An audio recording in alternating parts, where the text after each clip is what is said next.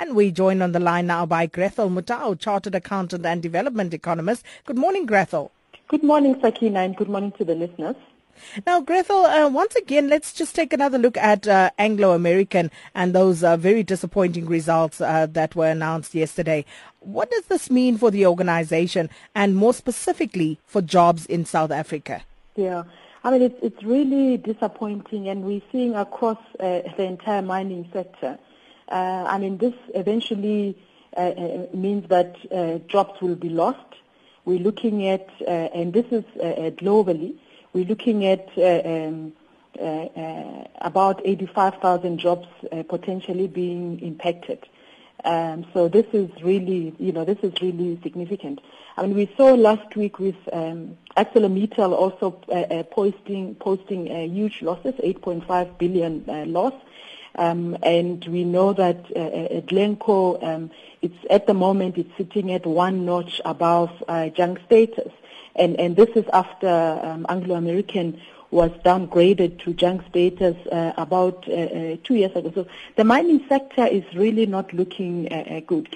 Now, just looking at Anglo itself, they're trying to tackle debt um, and they've decided now that they will just focus on, on, on the uh, uh, uh, diamonds, on the platinum, and, and, and on copper.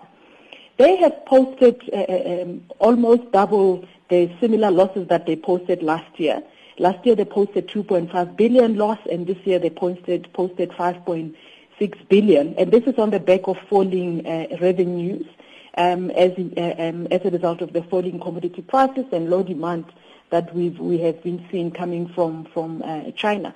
So they have introduced, uh, uh, um, when they released their results yesterday, that they will be restructuring. That uh, uh, means they will sell off some of um, their assets as they try to deal with this uh, debt. but what is very interesting, Sakina, is that their market capitalization has shrunk significantly from when they listed in 1999 on the London Stock Exchange uh, from 9.9 billion to 5.6 billion currently. And noting that at some point in 2011, they were actually sitting at uh, 31 billion uh, market capitalization. So this is really, really significant. But while I'm on this point, um, I think it's, it's, it's important also to know to, to, to mention that Moody's has issued another warning um, about potentially South Africa going into recession, and we know that uh, they've actually been a lot more favorable in terms of rating South Africa um, as compared to um, to the other uh, rating agencies. So they've actually put us two notches above uh, uh, junk status, and we're seeing that their tone is beginning to um, to change from the statement that they issued uh, early uh, the beginning of this month. Um, and I think one can, you know, somehow begin to see that, you know, really things are getting, um, things are, are, are, a lot worse than um, what we're actually seeing at the moment. Okay, we are dying for some good news. SAA, uh, Grathel, uh, they have requested an extension from Parliament to table their annual report from February to March. Now, how does this impact on parliamentary oversight? Mm. You see, in terms of uh, the Public Finance Management Act, uh, this is Section 40, uh, the shareholder representative is, is uh, uh, expected to table the annual report to Parliament within five months of the year end. As in the year end of the SAA is the 31st March. So basically the financial statements and, and, which are included in the annual report should have been tabled to Parliament at the end of August last year. Now these are the 25th 2014-15 financial statements that we are talking about. Now, the impact of this is that uh, Parliament does not have anything to hold um, uh, uh, SAA um, accountable to or, or accountable on, uh, given the fact that um, they are not aware or, or, or from, they have not been um, the activities of SAA have not been tabled, the financial statements have not been tabled, as well as the audit report. So that really does impact on, on uh, oversight of, of, um, of, of SAA uh, by, the, uh, by, by, by Parliament.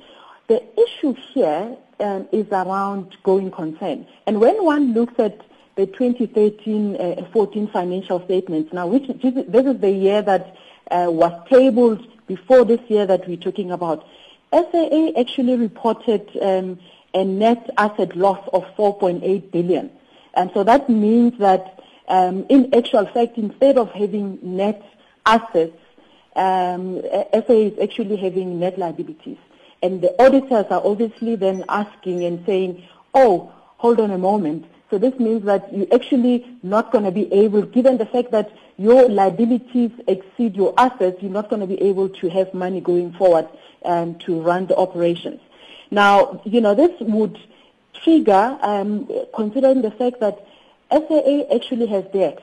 So if the auditors were to issue that opinion that says, we don't know whether you're going to be able to continue operating in the future, the creditors that have issued long-term debt to SAA might actually say, no, hold on, SAA now, you know, we are worried you must now pay us. So it could actually uh, uh, trigger uh, a, a, covenant for SAA. And again, this is one thing that the rating agencies have been really concerned about, the fact that SOEs, uh, amongst others, seems to be the drain to the fiscus. And of course, the, the you know the rating agencies would be would be would be watching.